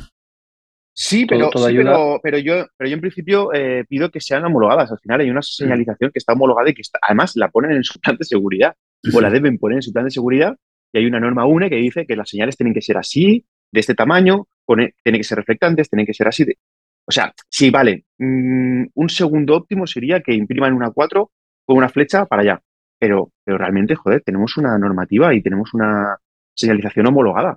Sí, quizás la... es para poder, poder poner algo antes de que llegue la homologada si te has quedado corto. Vale, sí, vale, claro, bien, te has quedado okay. sin señalética, sí, en un sí. momento te la bajas de Google, buscas señalética, te la descargas, vale, la sí. imprimes, la pones y mejor sí. eso que no pero, tener nada. Aquí, y luego vas y la compras. Pero como alternativa a la, a la que toca. Claro. Aquí hay que educar mucho en el mantenimiento de la señalización, porque la señalización sí. va a modificarse, por lo tanto, ¿cuántas veces nos hemos encontrado una señal pisada en el suelo, ahí al lado del extintor tam también tirado por ahí? Eso es que no hay mm. respeto. Por lo tanto, vienen las subcontratas, no hay un control de cómo está la señalización en obra, y esto es fundamental, transmitírselo a la contrata y transmitirlo en las reuniones de coordinación. Cuando tienes mm. a las subcontratas también sentadas, oye, señores, está tan mal subirse a una escalera mm, o, o no anclarse a un arnés de seguridad co como no respetar la señalización de obra. Mm. ¿Por qué? Porque a la hora de evacuar, como estabas comentando, Enrique, si no estás habituado a entrar en la obra, ¿por dónde evacúas esa obra? Hay que tener, hay que... Eh, eh, eh, ¿Cómo salir de la obra si no la conoces? De la manera más rápida posible y, y que claro, no haya obstáculos. Tiene que ser automático, ese, tienes sí, que salir de allí claro. automáticamente, sin, pensar, sin emplear sin mucho pensar. tiempo. Eso es. Y para cada eso tiene que estar todo importante. muy bien actualizado.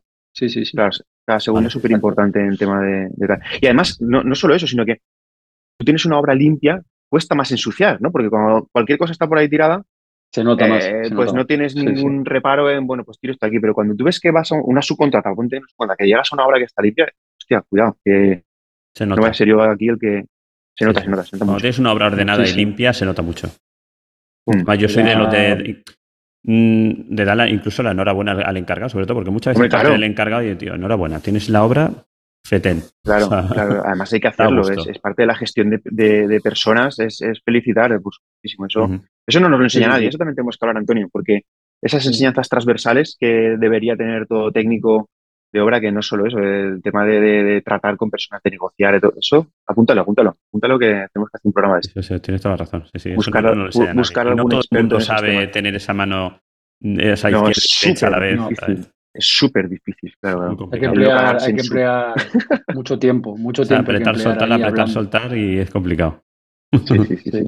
sí. Muy bien. Vale, vale pues dale. yo, otra, otra cosilla, o sea, hablamos, eh, hemos estado hablando de toda la documentación o qué documentación hay que, pre, que pedir antes de arrancar la obra, eh, esas reuniones mensuales o semanales que tenemos que hacer, esa, esa, pre, esa eh, coordinación ¿no? de, de, de, de seguridad y salud que tenemos que hacer antes de incluso de llegar al, a la obra. Entonces, muchas veces me planteo mmm, si no sería mejor, eh, yo entiendo que en obras pequeñitas es muy complicado, además lo hacemos nosotros todo, pero si no sería mejor dividir eh, ¿no? la, lo que es la dirección de, de ejecución de obra de la coordinación de seguridad y salud, para que eh, ese técnico que, que realmente lleva la coordinación, la coordinación de seguridad y salud esté más centrado en lo que tiene que solicitar, en lo que tiene que, que revisar. Porque eh, bueno, a ti, Enrique, y a mí nos pasará, como llevamos también direcciones de obra, que muchas veces llegas, llegas también con arquitecto y directamente ya vamos a lo que vamos y vamos a revisar esto, que hay que revisar lo otro. Y la coordinación mmm, la vas, porque la tienes en la cabeza y si ves algo raro lo vas a decir, pero realmente si no vas con la idea de que hoy toca reunión de coordinación y seguridad y salud, te centras al final en la dirección de obra y lo otro va, va surgiendo sobre la marcha. No sé si os pasa eso también. En mi caso solo llevo coordinaciones, no, no te puedo decir, pero sí... Claro. Mm, lo que recomendamos es que se separe, evidentemente. Sí, sí. Ya nos has fastidiado a los que lo hacemos todo junto. Ya quita trabajo. O, o, tener, o tener asesoramiento de un coordinador detrás porque no da económicamente. Eso también lo hacemos nosotros. Asesorar a... Es el problema, hablamos siempre de la pela. Sí. O sea, al final, claro, sí, contratar a un compañero para llevar una, una coordinación a lo mejor de una casita pequeña. Claro, ahí... O sea, hay un, no hay hay un volumen de equilibrio ahí para que... dedicarte a eso. No hay volumen. Te puede ayudar, te puede ayudar el compañero que se dedica a la coordinación a decirte, oye, hoy sí o sí tienes que hacer esto, esto y esto. He revisado el plan, faltaría esto. Te puede ayudar, es un asistente y la llevas tú. Por lo uh-huh. tanto, sabes que sí o sí ese día tienes que hacer una reunión de coordinación o, o ver algo específico en obra con respecto a la seguridad. También. Claro, pero es complicado cuando al final somos autónomos. Eh, eh, tú te lo guisas, tú te lo comes, que eres tú solo. Como muchos, si tienes otro compañero, es otro compañero como tú. O sea, no todos tenemos, eh, por desgracia, un despacho de, de coordinación como el vuestro, ¿no? En, en, en la ciudad donde estamos y que, que podamos a lo mejor llamarle, oye, mira, échame una mano con esto, que a lo mejor tengo tres o cuatro horitas y me echas una mano, que sería lo, lo suyo. Entonces, no, al final, yo, no, la, la... Es muy pequeño todo esto. Al final España es muy pequeña y hay medios para poder hacerlo. No, no creo que sea complicado. ¿eh? Hay, puede, hay un volumen de obra en el que quizás sí que sí. económicamente no, no se puede llegar, pero yo, vamos, yo en cuanto pasa de cierto volumen y Ebrul lo sabe enseguida, oye, Ebrul, que tengo esto, que tenemos una que, mano. Tengo que colaborar. Todo, vamos, por supuesto. Sí, y te queda mucho no, nos ayuda porque además se reparten, en el caso de poder desdoblarlo, se reparten las visitas. Oye, ¿puedes ver esto cuando vayas uh-huh. a obra? Pues se ve perfectamente también para la dirección de obra, ¿por qué claro. no? Mm, claro. eh, a ver, yo uno de los puntos que creo que es súper importante para que eh, una obra no eh, se convierta en un desastre en prevención de riesgos laborales, creo que es el tema de las reuniones y de las visitas, ¿no? Pero eh, las reuniones de coordinación, muchos compañeros me dicen, o me dicen, o, o me llega, o parece, o lo que sea, que realmente no saben cómo hacer una reunión de coordinación, qué tienen que decir, quién tiene que ir. Cuéntanos, Ebrul, un poquito. ¿Qué contenido tiene que tener? ¿Cómo las enfocas tú? ¿Qué dices? ¿A quién convocas? Eh, ¿Qué tiene que salir claro de esas reuniones? Y, y un poquito, un, un pequeño guión para que un coordinador que no tiene mucha experiencia de hacer reuni reuniones de coordinación diga, vale, pues tengo que hacer al menos este punto, este punto, este punto y de aquí tenemos que salir con esto claro. Pues evidentemente fundamental la planificación de trabajo, como decíamos al principio. Esto es fundamental para entender qué se tiene que realizar y qué hay en el plan de seguridad. A partir de ahí hay que decir que las reuniones de coordinación las podemos convocar los coordinadores o no. Las reuniones de seguridad, la obligación la tiene la contrata. Nosotros tenemos que promover que existan reuniones de coordinación y realizar las que veamos necesarias. Entonces, eh, ¿qué hacemos nosotros? Hacer hablar a la gente. Le sentamos allí, tenemos a diez, quince, cinco y le decimos, ¿quién es usted? Preséntese. ¿Qué está haciendo en obra? Pues yo, pintura, pues yo eh, estoy con protecciones colectivas, vale, ¿dónde estás trabajando? ¿Qué estás haciendo? Y, y viendo la planificación, interpretar para ver qué concurrencia de actividades hay entre unas y otras. Por lo tanto, hacerles hablar a ellos, porque si uno habla, no sé si escucharán al final o no, pero te pones a hablar del tema de prevención, ten cuidado con esto, ten cuidado con lo otro. Y lo escucharán todas las obras y desconectan. Por lo tanto, si les haces hablar, además no lo saben en la primera reunión, ya se ponen, como todos, más nerviosos uh-huh. y, y a partir de ahí tienes que explicar que, quién eres tú y qué estás haciendo en obra. Por lo tanto, si mm, hacemos hablar a todo el mundo, ya todos están más atentos y pues todos implicas, son ¿no? conocedores de lo que están haciendo los demás. Esto uh-huh. es una táctica, digamos, una forma de hacerlo. Y es verdad que no siempre hay una, un sitio donde sentarse, una caseta de obra. A lo mejor tiene que ser de yo pie. Casi mejor, ¿eh? Yo prefiero hacerlas de pie. ¿De pie? Sí, las, bueno, las, si estás allí, yo suelo más, hacerlas de... más dinámico, más dinámico. Yo suelo hacerlas de pie, sí, sí, sí. Sí, sí, que, claro. sí que siempre tengo el plan de seguridad al lado para que en esa reunión surja a ver mm. qué, qué hemos previsto y si hay que modificar algo de lo que hemos previsto. Yo suelo hacerlas de pie. Y se explica allí a todos, hasta el último autónomo que esté trabajando, si le toca estar en esa reunión, eh, ¿qué estás haciendo tú, no? Este, uh-huh. Esta persona que viene por aquí y va por ahí pidiendo cascos y diciendo esto y lo otro, pues también está metido en el tema de planificación y, y si es posible, invitar a la dirección de ejecución de obra, ¿por qué no? Es que mmm, no tenemos que independizarnos tanto los unos de los otros en este aspecto. Quizás uh-huh. es bueno tener a la figura dirección de ejecución y coordinación que sea la misma persona, no lo sé, pero, pero poder coincidir y además mínimo una vez al mes con la reunión de obra y hablar del uh-huh. tema de seguridad. También, también explicarlo al principio o en medio y escuchar un poco la planificación de qué se está hablando, porque es verdad uh-huh. que a veces se habla de, del color de, de algo que no, no tiene nada que ver, pero no, no, en otras ocasiones nosotros, nosotros siempre pedimos las actas de reunión de obra para leerlas, uh-huh. para ver qué se habla allí, ver uh-huh. si tenemos que pedir un anexo o no. Esto es fundamental. Por lo tanto, para esas reuniones de coordinación, invitar a la dirección de ejecución, a la dirección de obra, mandarle nuestras actas, pedir las actas y, uh-huh. e involucrar al resto de agentes para que hablen y expliquen qué están haciendo en la obra y analizarlo entre todos al final. Uh-huh. ¿A quién, a quién convocas para las reuniones de coordinación? O sea, aparte Yo, de la dirección que no, de decir, no, contratas, no, subcontratas, no, no, todo el mundo. A la ¿no? contrata, a las contratas. Ellos convocan a las subcontratas. Nosotros vale. convocamos a las contratas principales uh-huh. y que llamen y convoquen a las subcontratas. Nosotros no lo hacemos directamente. Uh-huh. Y siempre vale. avisamos a promotor y al resto de la dirección facultativa. Uh-huh. Siempre. Claro. Yo, yo un tema que me gusta hacer en las reuniones de coordinación es que a los, a los responsables de cada uno de los oficios que vayan a estar allí, eh, si la contrata dice, bueno, pues tenemos en el plan hacer estos trabajos, pues el dirigirse a la empresa o subcontrata que va a encargarse de esos trabajos y directamente con ellos. ¿Qué vas a hacer? ¿Cómo, ¿Cómo lo vas a hacer? hacer? Eso es. ¿Con qué, medio, qué, qué medios auxiliares crees claro. que vas a tener que utilizar? Los tenemos contemplados en el plan. Ostras, pues este a lo mejor eh, has pensado que aquí te va a hacer falta esto o aquello, de manera que a pesar de que normalmente tenga que estar en el plan, como no se lo habrán leído, porque no se lo habrán leído, eh, pues les, les provocas un poquito el que piensen, hostia, pues, pues no, me, no, no había pensado en cómo voy a subir aquí si resulta que es que el otro trabaja, el otro, la otra empresa está haciendo otra cosa por otro lado y me está ocupando de ese claro, medio auxiliar, claro, claro. ese tipo de cosas. Eso, y entonces sí. provoca un poquito que, esa, que surja esa, esa duda, ¿no? De sí. cómo... de cómo voy a verlo, a hacerlo, y que no se les presente la duda en el preciso momento de tener que hacerlo, porque entonces ya improvisan. No, pero es que así también los haces partícipes en la obra, los haces partícipes claro, del, eso, del posible eso, eso. O, o no problema que pueden no, haber. Y les trasladas a la contrata también que, oye, que esta, esta subcontrata va a necesitar esto, que si lo tienes claro. que proporcionar tú, ¿lo tienes en cuenta? Eh, que les tienes eso. que proporcionar un punto de anclaje de línea de vida, porque ellos llevan su E P I, que es eh, responsabilidad de la subcontrata, pero la... la el punto de anclaje es cosa tuya.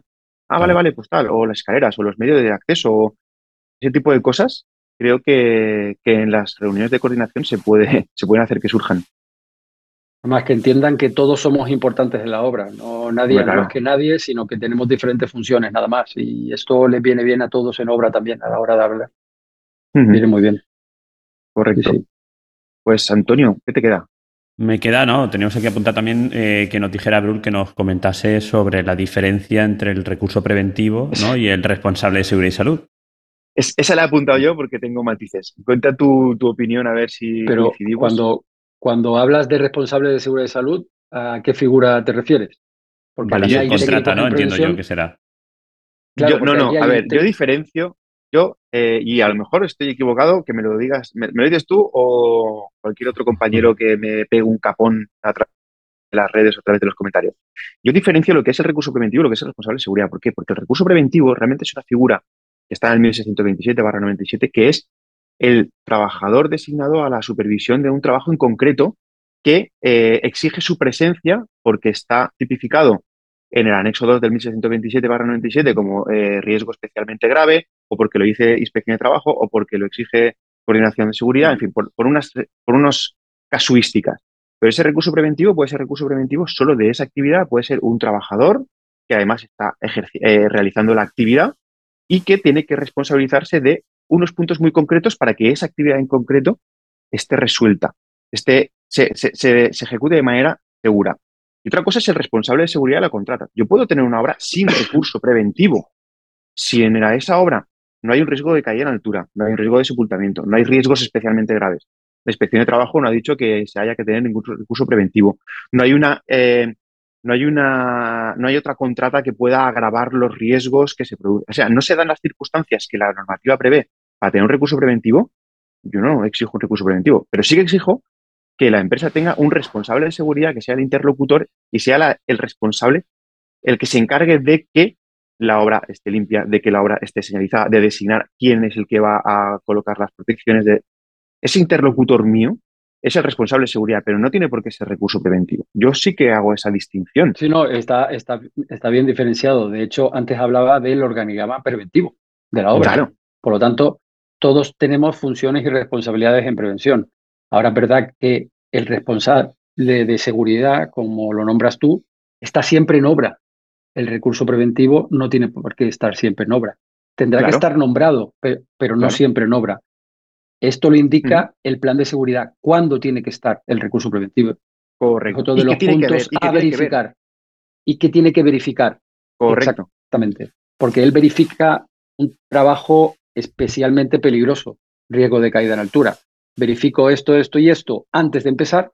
Verifico esto, esto y esto durante el trabajo y después de terminar el trabajo. Uh-huh. Esa es la función. Puede ser de un recurso preventivo. Uno de los trabajadores que lo están ejecutando, ¿eh? No, Pod- podría ser, podría ser también. Sí, sí, sí. Claro. Porque en las obras pequeñas a lo mejor no te da como para tener un recurso preventivo exclusivo. Claro, claro. Y que esté ahí.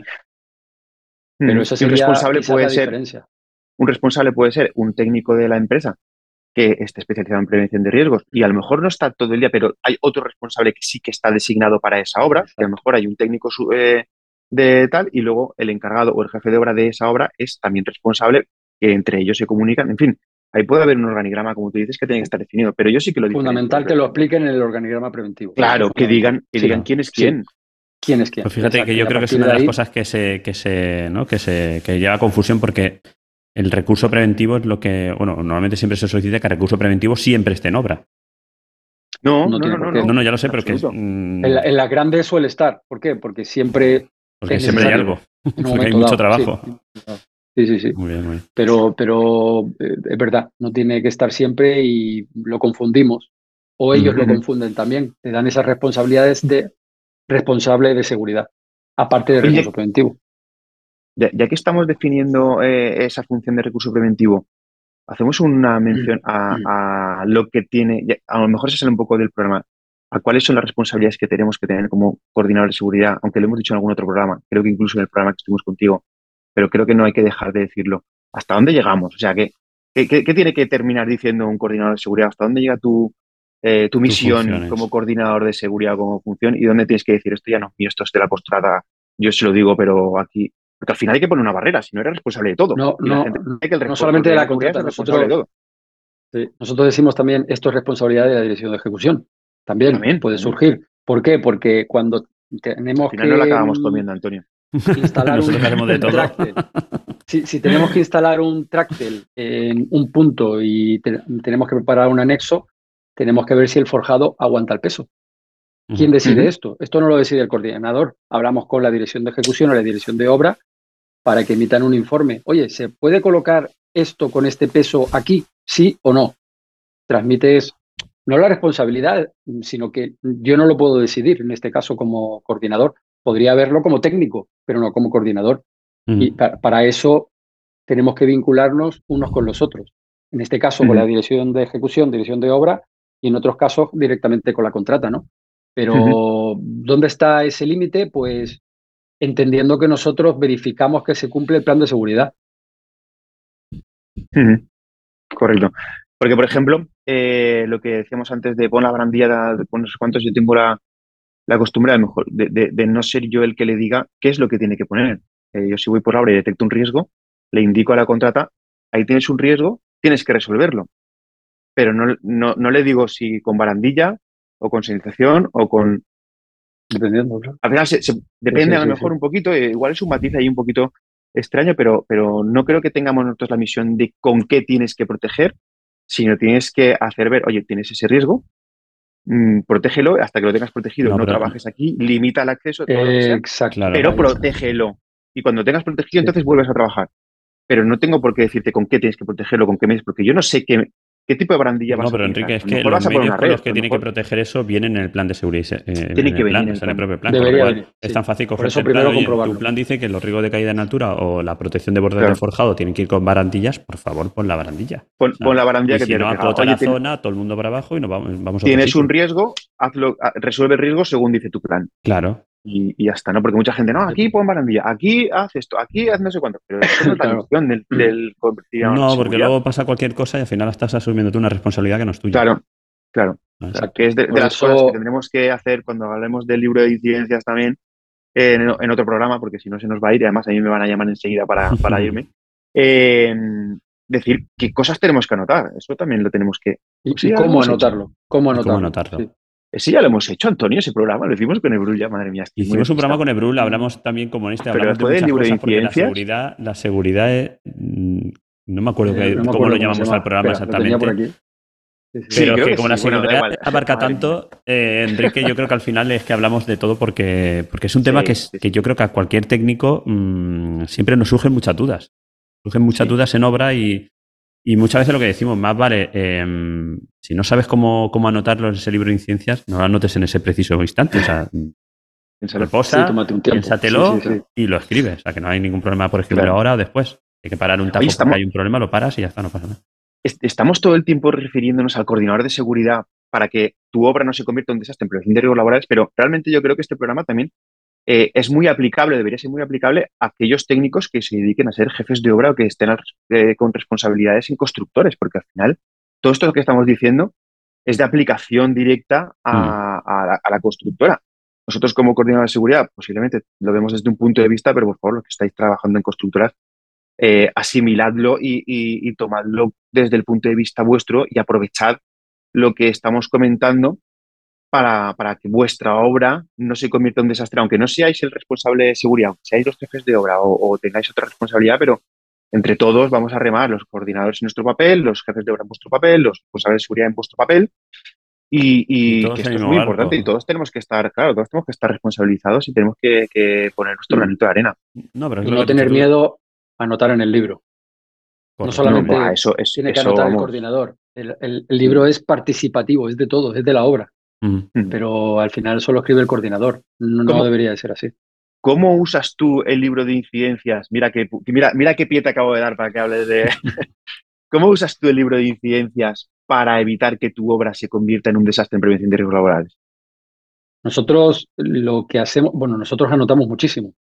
También, también utilizamos lo que son las actas de visita de obra, dependiendo de, del momento, pero anotamos eh, qué está ocurriendo en la obra, qué se hace bien y qué se hace mal. Y, y eh, no solamente, sobre todo nos adelantamos a los acontecimientos, es decir, con esa planificación y esa visita tenemos que pedir un anexo, sí va a quedar en el libro como anotación.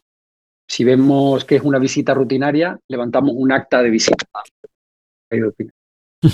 El acta de visita nada más, pero lo utilizamos como un registro de todo lo que está ocurriendo. Si hemos aprobado un anexo al plan, lo dejamos también incluido como parte de la anotación ese día.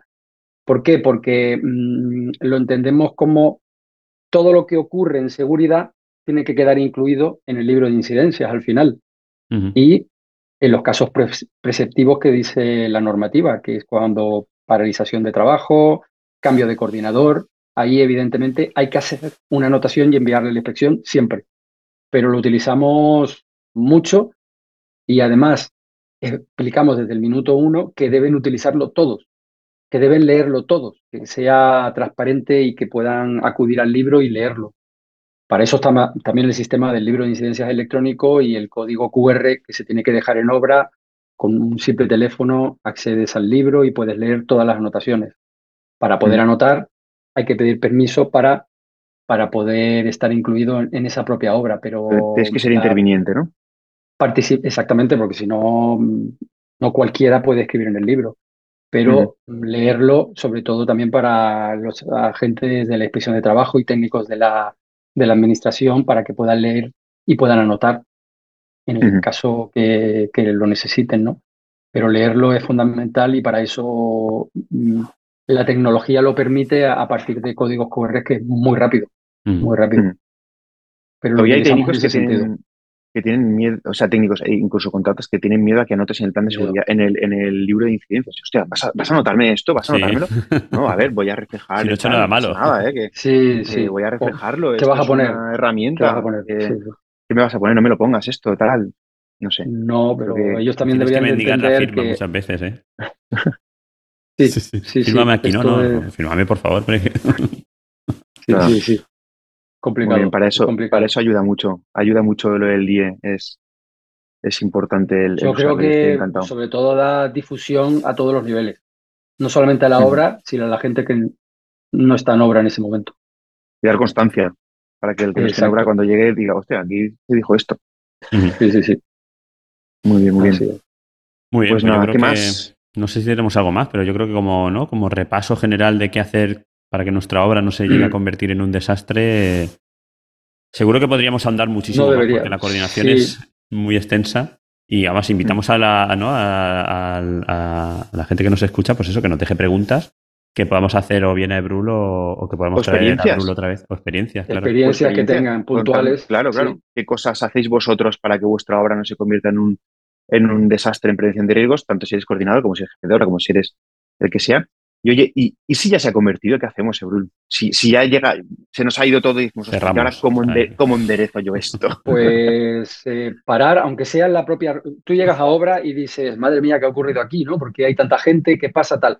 Pues en ese momento parar a todo el mundo, parar a todo el mundo y decirle, señores, reunión de todos en el hall, en la parte de abajo, en la primera planta, y a grito pelado explicar, oye, primero hablas evidentemente con el contratista, con el jefe de obra, con los que tengas allí de responsables de seguridad y decirle, para todo el mundo si es posible, para no estorbar mucho, hazlo a la hora de comer, antes de la hora de comer o del desayuno, y les tienes a, ti, a, a, a todos y ya, ya, no sé, hablando alto y explicando, oye, ¿qué pasa aquí? Esto no puede ser, y explicando, explicando las cosas y a partir de ahí solicitar que no es paralizar los trabajos.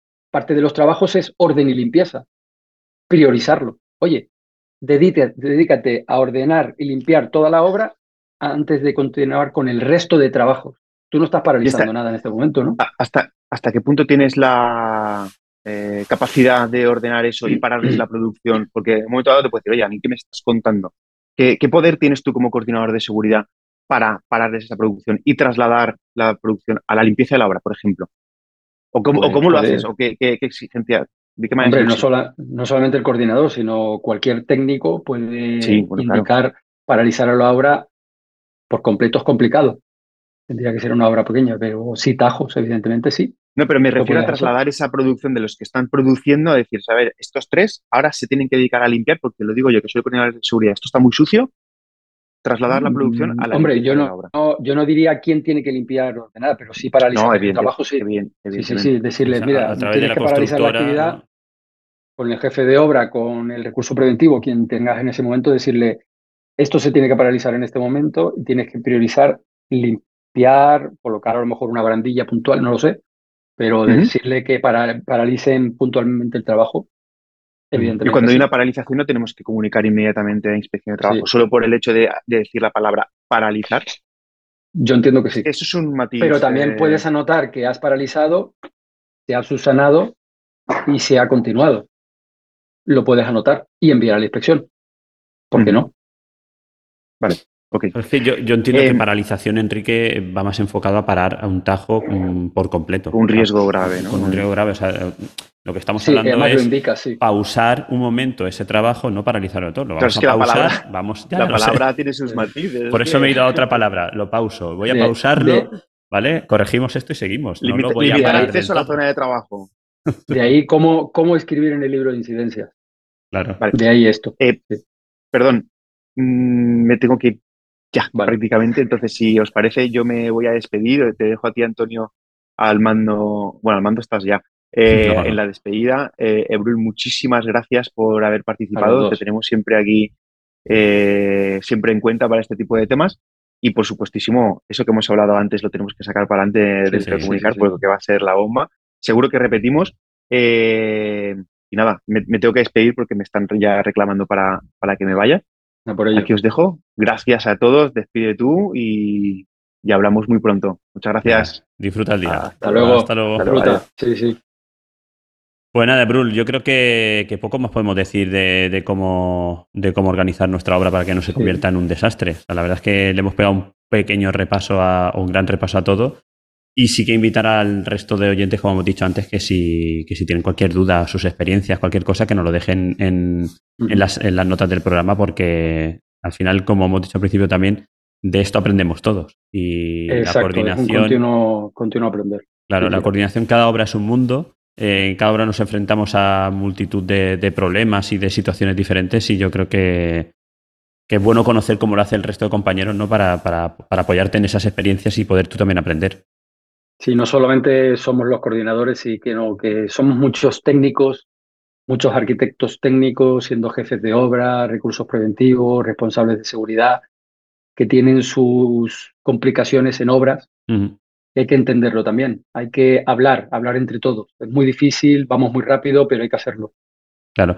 Y por eso, por eso también el, el hecho del grupo este de la que tenemos el, el podcast, que lo creamos Enrique y yo con esa, sí. con esa idea de, de ponernos, ¿no? Poner a un sitio donde todos podamos hablar. Porque hasta sí. ahora era como que cada uno hacíamos nuestro trabajo y nos lo quedamos para nosotros y nuestros problemas son nuestros y no los queremos eh, compartir porque vete tú a saber qué me dirán. No. Y yo claro, creo que eso estamos claro, equivocados. Claro. Hay que comentarlo y si te has equivocado no pasa nada. Lo reconozco. Oye, mira, me he equivocado. Vamos sí, a, sí. a ver cómo puedo hacerlo mejor. Y no pasa nada, todos nos hemos equivocado alguna vez. Claro. Nadie tiene una varita mágica en esto y tenemos que aprender de forma continua. Uh-huh. Es verdad lo que digo, vamos muy rápido, vamos muy rápido y tenemos poco tiempo para pensar y poco tiempo para revisar un plan de seguridad, por ejemplo, ¿no? Pero hay que hacerlo lo mejor posible y sobre todo involucrándonos todos con todos. Uh-huh. Todos Perfecto. Con todos. Pues yo no sé si tienes algo más que añadir. No, nada más. La verdad que muchas gracias una vez más por la invitación y espero haber solucionado algo y sí. con las preguntas aprender mucho más. Bueno, lo que sí que dinos dónde te podemos encontrar, ¿vale? Para la gente que se quiera poner en contacto contigo para cualquier, cualquier cosa. Vale, bueno, yo si quieres después dejo los datos. Eh, la, tenemos una empresa de coordinación, eh, nos mm. pueden encontrar en g t prevención punto com. Vale. Esta es la página web. A partir de ahí nos, nos pueden encontrar en el LinkedIn como Ebrul Mahamud directamente. Uh-huh. Dejaremos todos los datos y cualquier duda que tengan directa en el grupo de Slack, ya somos muchísimos. Uh-huh. eh, y está, eh, hemos estado en contacto con, con otros compañeros, con diferentes colaboraciones. La verdad que es muy útil para todos, sobre todo a la hora de preguntar y las respuestas que tenemos claro. entre todos. ¿No? Cómo se vuelca la gente. Sí, sí. Yo te digo, somos sí. la envidia de muchos, de muchos colectivos, ¿eh? Sí, sí, sí, porque es fundamental y, y sobre todo porque es libre todo lo que, como dicen, nos podemos equivocar todos. Uh-huh. Todos en lo que estamos diciendo y aprender. Yo cuando te, también lanzo alguna pregunta o contesto y veo el resto de contestaciones, nos vienen muy bien a todos. Claro que sí. Vaya aprendiendo. Muy bien, pues nada, yo desde aquí, desde Comunicar, eh, Enrique ya se ha ido, pues darte las gracias por estar nuevamente en el programa y, y al resto, pues bueno, ya sabéis que nos podéis eh, escuchar en cualquier podcatcher, en Comunicar o a través de la página web, en, en la página web, en comunicar punto com, pues ahí están todos los todos los podcasts del programa y, y nada más. Muy Simplemente bien. Darte las gracias, gracias nuevamente y nos oímos la, la próxima semana. Hasta okay, luego. Perfecto. Hasta luego. Gracias.